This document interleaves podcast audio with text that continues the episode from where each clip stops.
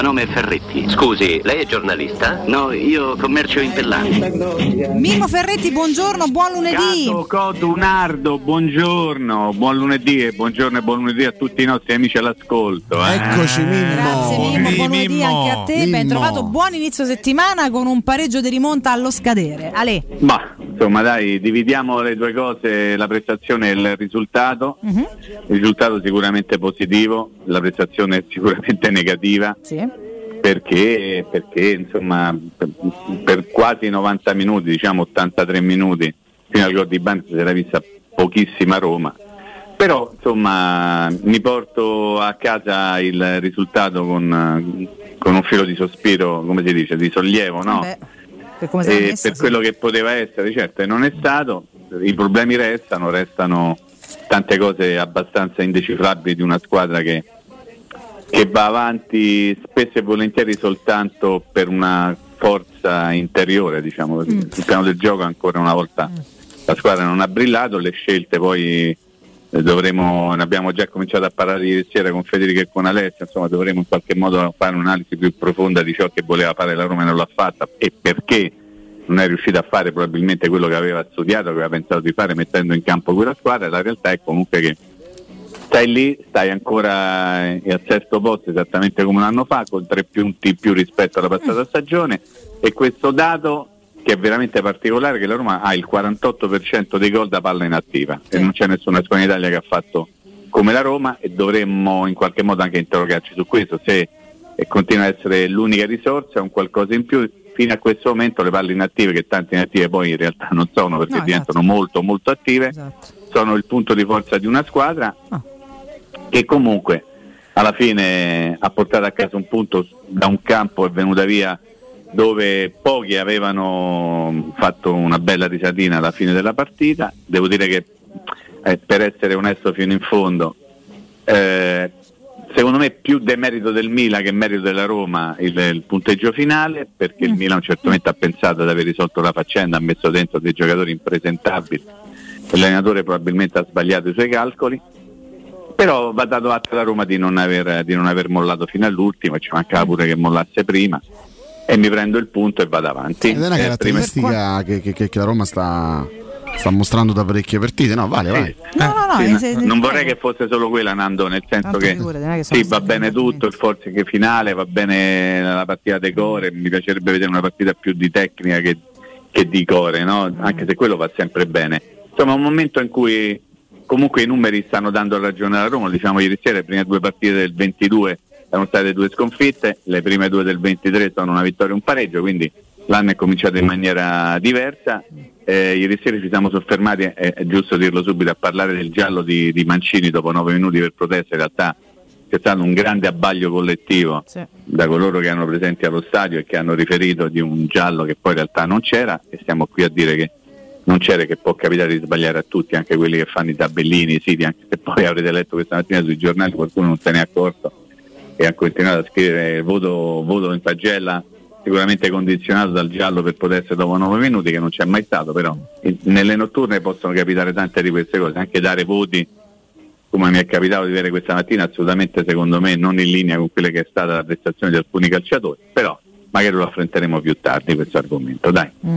Sì, questo è sicuramente un elemento importante perché vuol dire che la Roma contro la Fiorentina avrà solo i Bagnets fuori e potrà contare sugli altri titolari in difesa in un reparto ovviamente con, eh, con poche, con poche soluzioni anche a livello numerico. E, mh, re- resta un po' il dubbio, no? ne stavi parlando anche te, abbiamo provato a- in qualche modo a parlarne ieri dopo la partita, nell'immediato post, il famoso piano partita Sì. della Roma. Qual era sto piano partita? Che cosa, che cosa voleva fare la squadra ieri in campo? Perché onestamente io co- continuo a, no- a- proprio a non capirla questa Roma. Una Roma che prende il gol di Calulo e inizia a giocare soltanto verso la fine del primo tempo e fa qualcosa di buono.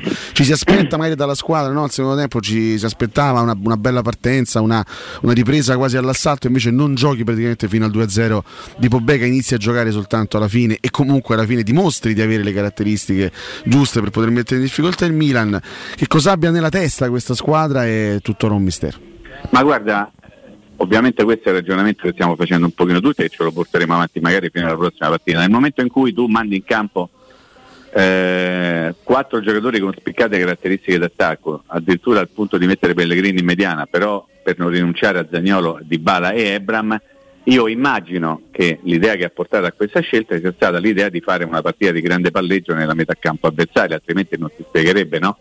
Una scelta tecnica di questo tipo. In realtà la Roma ha fatto tutto tranne una partita di palleggio nella metà campo della squadra avversaria, forse perché non è riuscita a farlo, forse perché non ha capito esattamente come doveva giocare.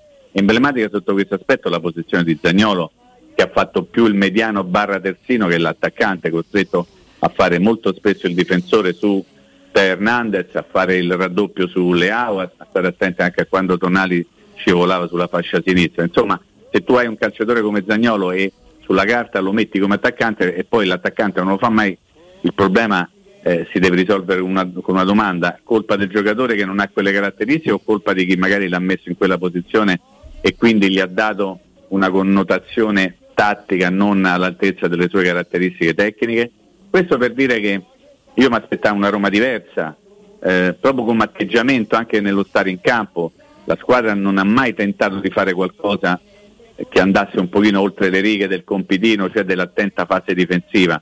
Si può fare un'attenta fase difensiva, magari però se tu pensi di fare una partita diversa quando ti accorgi che non riesci a fare la partita di quel tipo, forse è il caso di, di cambiare un pochino atteggiamento. E non a caso, perché i, i gol sono arrivati poi eh, su punizione, su palla inattiva nella parte finale della gara, ma quando c'era stato un cambio di natura tecnica che aveva portato anche un, una certa variazione di ordine tattico, nel senso quando poi sono usciti Zagnolo e l'altro sono entrati Tairovic e Matic, la squadra ha ripreso una fisionomia un pochino diversa.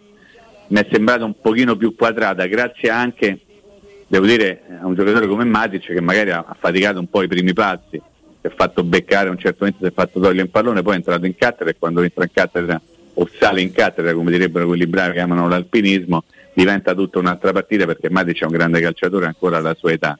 Quindi secondo me la partita era stata pensata in un modo, sviluppata in maniera completamente diversa e resta da capire questo punto interrogativo se è stata un'incapacità dei giocatori o se era sbagliato il piano gara.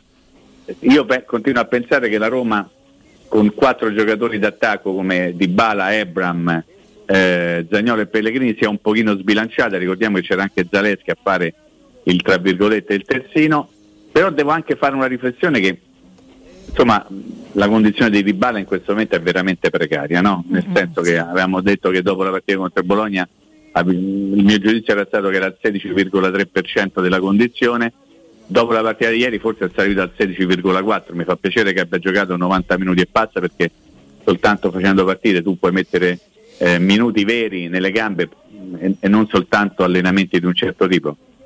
Ricordavamo come di fatto l'ultima vera settimana di allenamento di Ribale è stata quella che ha preceduto la partita contro il Lecce, primi di ottobre dello scorso anno, poi c'è stato l'infortunio, c'è stato un recupero molto attento, chiamiamolo così, per evitare di, di, di, di incorrere in ricadute mm. proprio nell'approssimarsi dell'avvenimento più importante per lui e forse della sua vita, come poi si è dimostrato, cioè il Qatar 2022.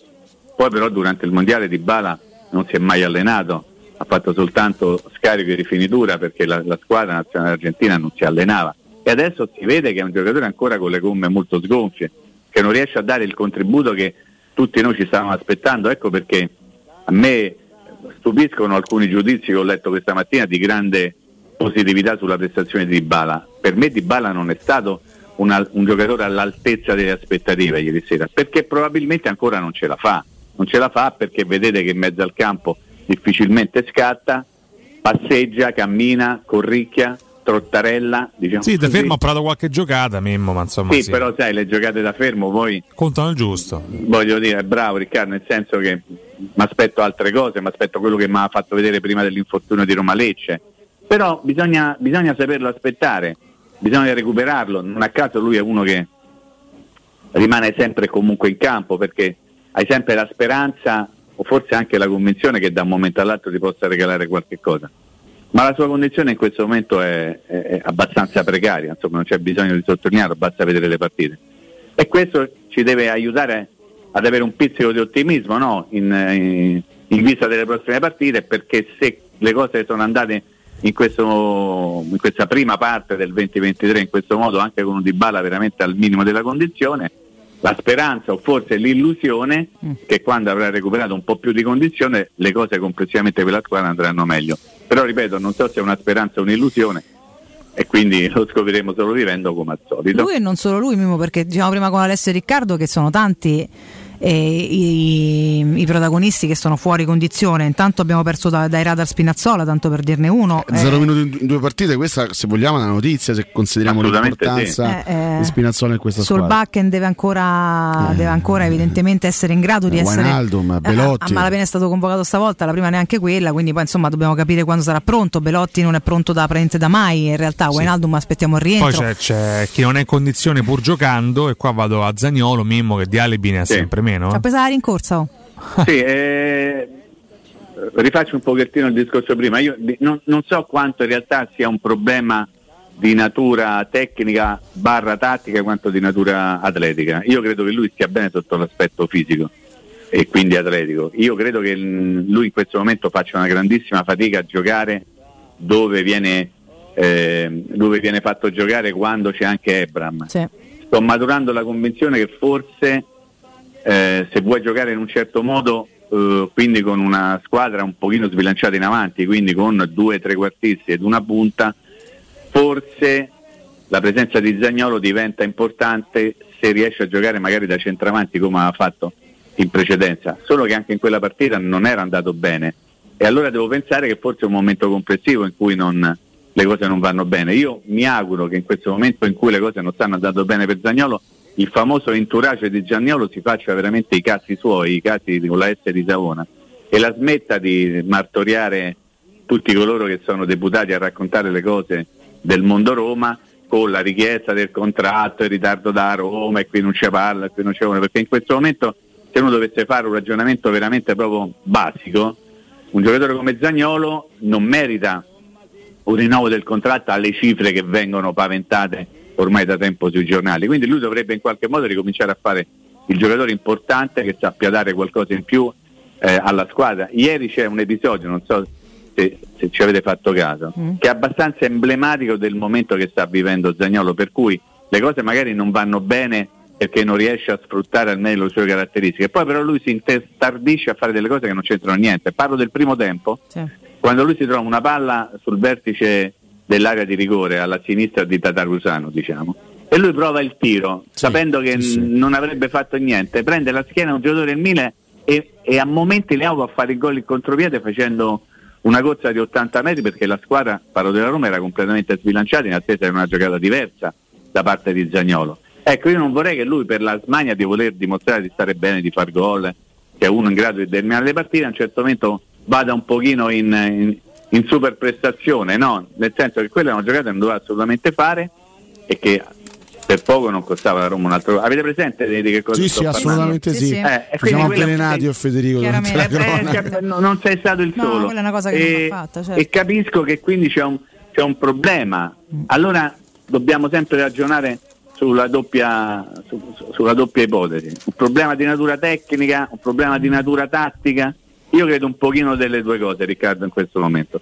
Lui non dà una mano alla Roma, forse la Roma facendolo giocare come fatto come, come è stato costretto in qualche modo a fare ieri il mediano barra il terzinaccio barra le- le- l'esterno di contenimento ovviamente non si aiuta il giocatore però questo è un argomento che dovrà essere affrontato No, perché mh, credo con grande serenità molta della- della propensione dell'efficacia offensiva di questa squadra dipende da come gira poi Nicolo Zagnolo. Quindi è chiaro che questo sia un tema cruciale. Io fossi Mourinho, oggi mi, mi concentrerei prevalentemente su- sul momento che sta vivendo Zagnolo in una parentesi in cui Temi Abram, che era l'altro grande assente in campo, si sta lentamente riprendendo la Roma, sia sotto l'aspetto delle scelte difensive, se vogliamo, no? reduci da- Sì, dall'ultima certo. gara, sia con il gol di ieri, che comunque è un buon segnale.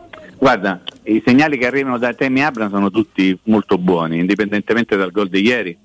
Ricordo anche quel salvataggio, come dicevi tu, di destra in occasione della partita contro il Bologna, però si vede che il giocatore è diverso. Abbiamo provato a dire in qualche modo anche l'ultimo amichevole che ci hanno restituito il nome di Ebram nel tabellino dei marcatori, in qualche modo potessero significare qualche cosa. Amichevoli natalizie, va bene, però sempre partite di calcio. E Ebram aveva ricominciato a segnare de puzza de culo, de bravura, de, de sfortunello degli avversari, non lo so. comunque quando tu poi fai gol in qualche modo riesci a recuperare uno straccio di feeling con quella che è la tua professione, cioè fare gol. Io voglio metterci dentro in questo discorso di recupero di, di Tammy Abram, poi però dico una cosa anche riguardo Zagnolo, eh. Eh, il fatto che lui abbia in qualche modo annunciato al mondo di, di, diventare tra qualche mese padre ed era una cosa che ha colto di sorpresa un pochino tutti e, e mi sembra no, che insomma, la situazione sia abbastanza in avanti, no? non siamo proprio agli inizi di una gravidanza. Ecco, io non lo so, però voglio pensare che in qualche modo tutti i problemi che lui ha affrontato nei mesi passati in qualche modo possono essere stati anche determinati, magari in minima parte, da una situazione nuova per un ragazzo che si trova più o meno improvvisamente di fronte ad una situazione per lui assolutamente inedita. Io non so come lui l'abbia vissuta questa situazione, bene o male. Sto di certo che da quel momento in poi, da quando eh, di, eh, Tammy Abram e la sua compagna hanno pubblicamente annunciato l'arrivo di un figlio, in campo le cose per il giocatore sono cambiate e magari nella nella psicologia di un calciatore ci stanno tante piccole sfumature che noi non possiamo cogliere. Io voglio cogliere questa in maniera, non so, o un pochino da tontolone o in maniera romantica, però voglio pensare che qualche cosa anche quel, quell'atto che hanno fatto, quel passo di annunciare al mondo di, di, che presto diventeranno genitori, forse ha cambiato un pochino le cose per un giocatore che abbiamo sempre descritto come un bambinone un, e mai un uomo fatto. Vengo a Zagnolo, se tu hai un calciatore che in questo momento non riesce a darti il meglio né dal punto di vista tecnico, forse neppure dal punto di vista fisico, ma vuoi farlo giocare, eh, solitamente il trucco degli allenatori è metterlo dove fa meno danni quando non ha la palla. Ok? Cioè in questo senso. Ecco perché io in qualche modo ho approvato la scelta di farlo giocare centravanti contro il Bologna perché tu fai il centravanti, non hai straordinari compiti tattici, quindi te mi aspetto semplicemente alcune cose, magari riesci a farle, forse non riesci a farle, però intanto da te mi aspetto soltanto quello quando noi abbiamo la palla, quando noi non abbiamo la palla tu puoi anche, come posso dire, non pensare troppo alla fase difensiva, cosa che invece ieri per lui è stata la, la, la cosa fondamentale. Allora io ritengo che in questo momento Zagnolo debba fare soltanto le cose che riesce a fare meglio se l'allenatore continua a farlo giocare e quindi metterlo in una posizione, qualcuno potrebbe dire una comfort zone tattica, no? E in questo momento secondo me lui se fa il centravanti forse riesce ad essere più sereno quando la palla ce l'hanno gli altri. Poi quando la palla ce l'ha la Roma lui riesce a fare quello che deve fare. Eh, ma se c'è Abram eh, non, non, può fare il centravanti. Esattamente, ecco perché io ti dicevo prima e ti porto al ragionamento che secondo me in questo momento uno tra Temi Abra e Zagnolo è di troppo. Ecco perché dico i quattro come li chiamate voi che a me mi fa schifo come vengono etichettati e guarda caso come è uscito uno dei quattro la Roma ha ribaltato la partita e non è un caso, poteva uscire qualsiasi altro dei quattro. Secondo me in questo momento la Roma non è in grado di supportare barra sopportare due giocatori come Ebram e Zagnolo, uno o l'altro. Con Ebram in queste condizioni è chiaro di Renando chi eh, sarebbe, sarebbe, ideale avere Wijnaldum al 100%, così almeno... Eh, questo a prescindere anche se metti Wijnaldum in mezzo al campo, davanti metti Pellegrini e Dybala, supporto Temo servirà un po'. Mm. Sì, sì, esatto. eh, insomma poi le soluzioni le troverà le troverà eh, Mourinho. Devo dire che rispetto a quello che dicevo ieri sera, eh, Belotti ha toccato un pallone, ho rivisto la partita, quando c'è stato un fallo laterale di Zaleschi che gliel'ha toccato e lui ha restituito col piattone, quella è l'unica palla giocata da Belotti nel corso della partita. Quindi chi dice che Belotti non ha preso una palla dice una Commette grande un errore tecnico. Bugia, esattamente. Buongiorno ragazzi, una domanda per Mimo Ferretti. Secondo lei il fatto che la squadra non gioca bene, non ha un gioco come dice lei, dipende dai giocatori o dalla, dall'allenatore? Grazie, buongiorno. Buongiorno Pino, eh, per eh, Zagnolo basta vedere i primi 30 secondi di gioco quando Cristante gli dà una palla e lui mette il piede e la palla gli passa sotto e poi fallo laterale. Perdiamo la prima palla della partita. Buona giornata a tutti. Per Ferretti, non crede che giocando con solo due centrocampisti questi si preoccupino di più della fase difensiva? Lasciando l'iniziativa agli altri, ma questo non è un problema per la Roma, che in difesa va sempre bene, ma che però non siano mai pronti alla ripartenza. Mimmo, eccoci un po' di quesiti dei nostri ascoltatori. Sì, allora eh, la Roma non ha un gioco come dice lei, io non credo di aver detto che la Roma non ha un gioco, diciamo che la Roma gioca male, ma eh, questo è un discorso diverso, poi bisogna sempre andare a capire che cosa significa giocare bene e giocare male, non vorrei ripartire con questo tormentone. No, ti prego. E io, no, anche perché io credo che il, il giocare male da un punto di vista tattico sia molto condizionato da giocare male da un punto di vista tecnico, se sto troppo intrigato ditemi qualche cosa, ma mi sembra il ragionamento sia sempre molto semplice. Tu puoi, puoi giocare bene Mm. se riesci ad esempio a stoppare bene un pallone, a non Certo. fartelo scappare, a passare la palla a tre metri in maniera corretta con i Certo. tempi giusti. Se tu non fai questo, che significa quindi giocare male tecnicamente, non puoi assolutamente giocare bene tatticamente. La Roma è una squadra che ha un, un- un modo di stare in campo che non è assolutamente spettacolare.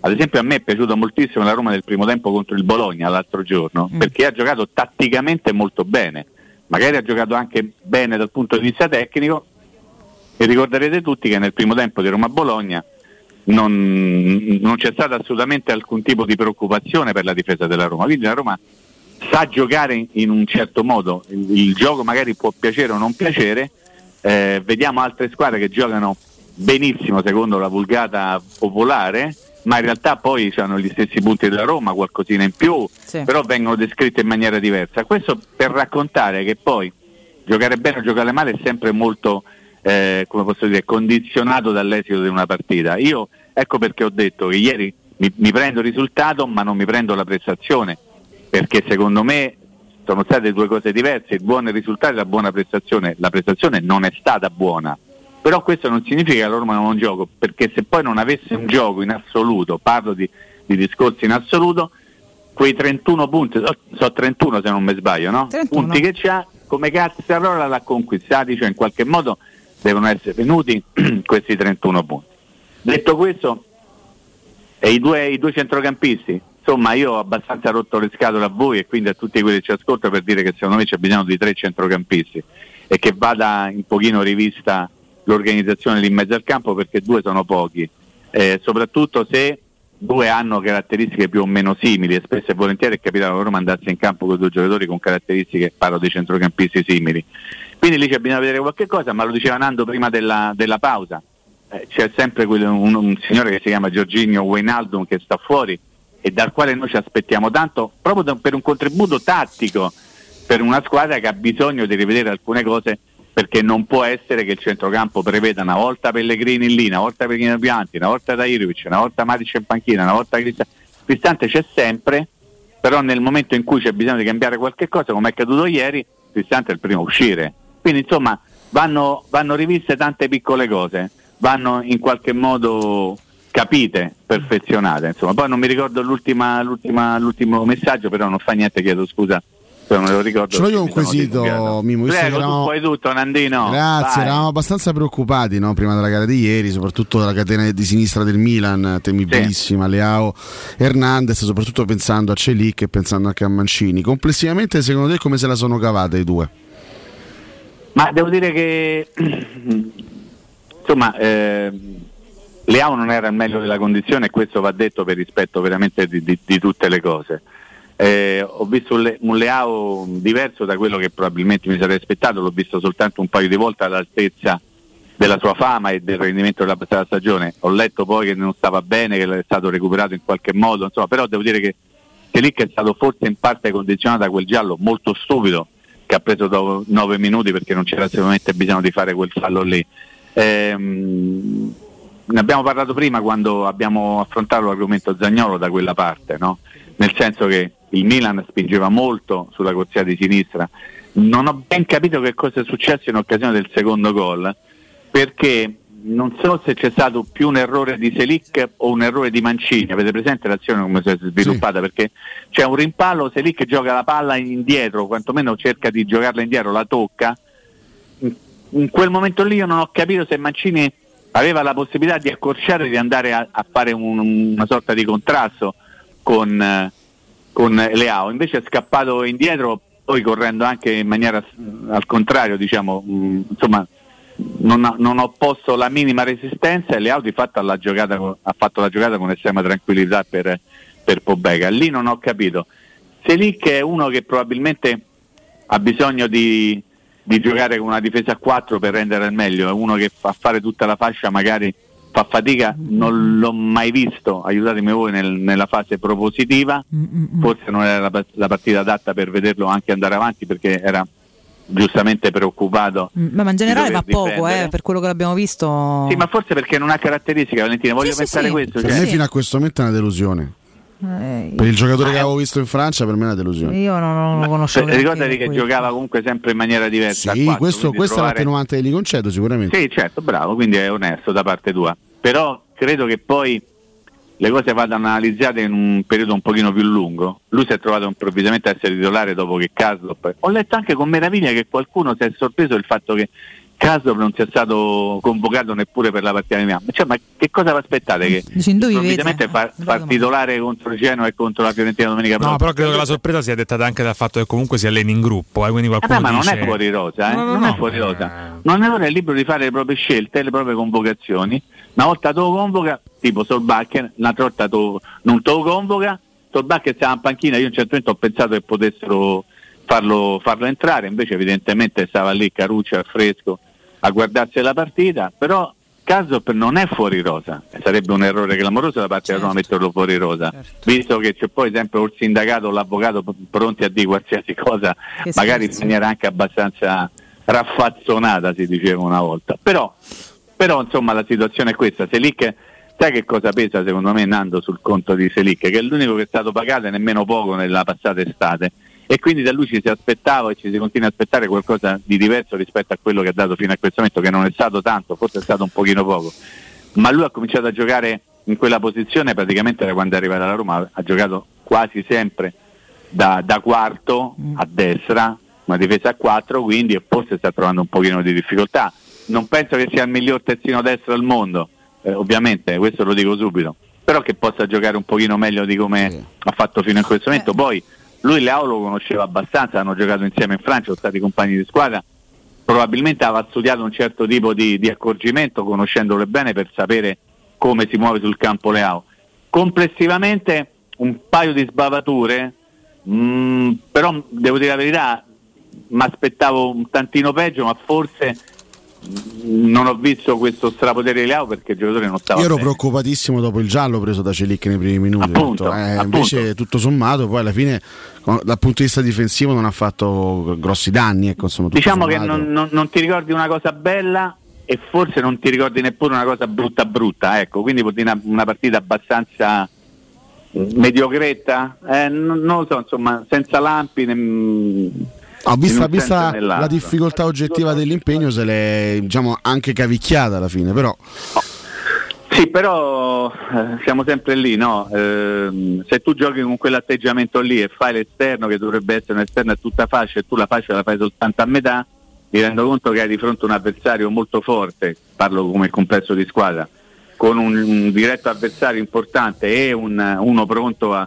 Che, che- che poi De Fernandez è molto bravo, ma è uno anche, dei calciatori più scor... A me mi è antipatico, non so a che livello, mh, veramente non so cosa in- quando inquadravano lui ero più tentato di dare una botta al televisore che quando inquadravano Ibrahimovic che stava in panchina e sembrava scusa Vale se, se tocco il tuo No, idolo ma figurati, è una delle quando è avversario puoi dire tutto, poi. antipatiche, veramente eh, sembrava che da un momento all'altro eh, prendesse lui in mano la situazione però insomma Eh, poi le cose cambiano quindi, eh, che- quindi per, il mio giudizio su, su Selic è un pochino bloccato e rimandato eventualmente tra qualche tempo quando Ci capiremo realmente che tipo di giocatore. No- non è lui tanto che mi preoccupa, Mm, mm, cioè mm, mm. nel senso che da lui mi posso aspettare il 6, il 6 e mezzo, da chi invece io mi aspetto il 7, 7 e mezzo, in questo momento sto vedendo il 5, 5 e mezzo e quello mi preoccupa, eh, quello realmente mi preoccupa, non, non può essere un problema Selic, il problema su altri calciatori che dovrebbero garantire un tasso tecnico superiore e che in questo momento mh, quel tasso tecnico lì si è nascosto nella tana il tasso. Come solito faccio schifo. Sei andato Benissimo, benissimo, e ti dico sì. che sa- siamo, oltre ad essere d'accordo con te ripartiamo da qua domani, tanto ci avviciniamo subito alla Coppa Italia, insomma in questo, bella in questo mese Italia, siamo di bella. frequenza ogni tre giorni, per cui chiaramente 55.000 persone previste, ore Sì. 21, ho letto da qualche parte 20 e 45, 20 e non mi fate 45, ingannare. 20 e 45. 21, 21, Sì, è vero, 21. beh, perché guarda, questo orario spezzativo si può dire che secondo me manco che schia capisce più niente, quindi può capitare anche un refuso. basta fare un attimo mettere Eh, lo so, lo so, una cosa lo giusta, so, dai, lo cioè, so. Solo chi fa ok? sbaglia, non mi fa quello troppo severo. Comunque hai fatto bene a sì, dai. ricordare che in realtà è alle 21. Vi Mimmo, domani. bene, ma non è vero. Eh, buona giornata. Ciao, domani, Mimmo. A te, Mimmo. Quando ho saputo che c'eri tu ho detto questo progetto si fa.